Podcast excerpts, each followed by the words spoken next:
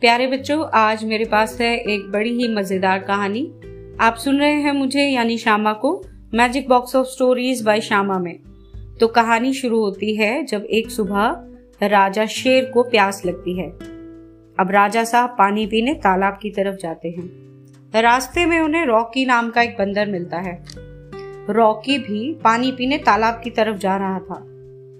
राजा के मन में एक विचार आता है कि अगर मैं इस बंदर के साथ पानी पीऊँगा तो फिर मैं कैसा राजा? वह बंदर से कहता है, जिसका नाम रॉकी है, कि रॉकी, मैं राजा हूँ। इसी नाते मैं पहले पानी पीऊँगा और तुझे इंतज़ार करना पड़ेगा। लेकिन रॉकी को भी प्यास लगी है। रॉकी शेर से बोलता है, आप भले ही जंगल के राजा हैं, लेकिन मैं आपसे किसी बात में कम नहीं। फिर मैं आपके बाद पानी क्यों पीऊं? राजा रॉकी को ललकारता है कि अगर तू मुझे किसी भी एक बात में हरा देगा तो मैं तुझे खुद से बड़ा मान लूँगा। फिर तू रोज मुझसे पहले पानी पी सकता है। रॉकी राजा को दौड़ की चुनौती देता है। अब राजा और रॉकी की दौड़ की खबर पूरे जंगल में फैल जाती है।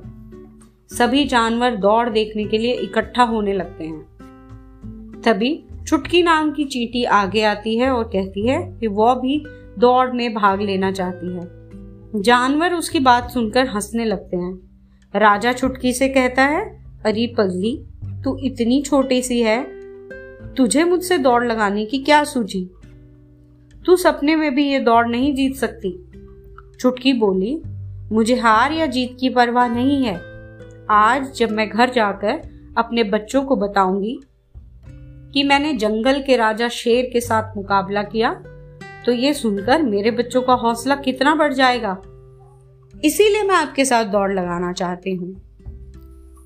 सभी ने चुटकी चीटी की बुद्धि की तारीफ़ की। अब सीटी बजने के साथ दौड़ शुरू हुई। राजा चुटकी और रॉकी भागने लगे। दौड़ शुरू होते ही जानवर आपस में तरह तरह की बातें कर रहे थे।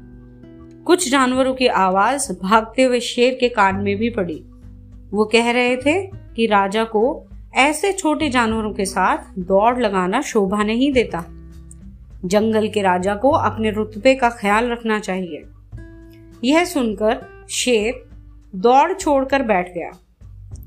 बंदर ने देखा कि चुटकी चींटी तो बहुत पीछे है और शेर पहले ही दौड़ से बाहर हो चुका है। अब उसे अपनी जीत का यकीन हो गया। वह भी दौड़ना छोड़कर पास के पेड़ों से फल खाने लगा। कुछ देर बाद उसने चुटकी को पास आते देखा तो रॉकी फिर से भागने लगा। अब चुटकी और रॉकी लगभग साथ साथ ही थे। फिनिश लाइन बस एक हाथ की दूरी पर थी। बंदर ने सोचा, चुटकी भले ही मेरे साथ है, लेकिन मुझे इससे चिंता करने की कोई ज़रूरत नहीं। इतनी दूरी को तो मैं एक छलांग में पार कर लूँगा और मैं ही जीतूँगा। लेकिन तभी तेज की हवा चली और रॉकी के छलांग लगाने से पहले ही हवा ने चींटी को फिनिश लाइन के पार उड़ा दिया। चुटकी रेस जीत गई। जानवरों ने तालियों की गड़गड़ाहट से चुटकी को बधाई दी। शेर ने मंच पर आकर चुटकी की तारीफ़ की। वो बोले, मैंने आज रॉकी और चुटकी दोनों से ही कुछ सीखा है। रॉकी से मैंने सीखा कि हमें खुद को किसी से कम नहीं समझना चाहिए। और चुटकी ने मुझे सिखाया कि हमें अपना लक्ष्य हमेशा ऊँचा रखना चाहिए। तो आपको कैसी लगी मेरी कहानी? फिर मिलेंगे एक नई कहानी के साथ।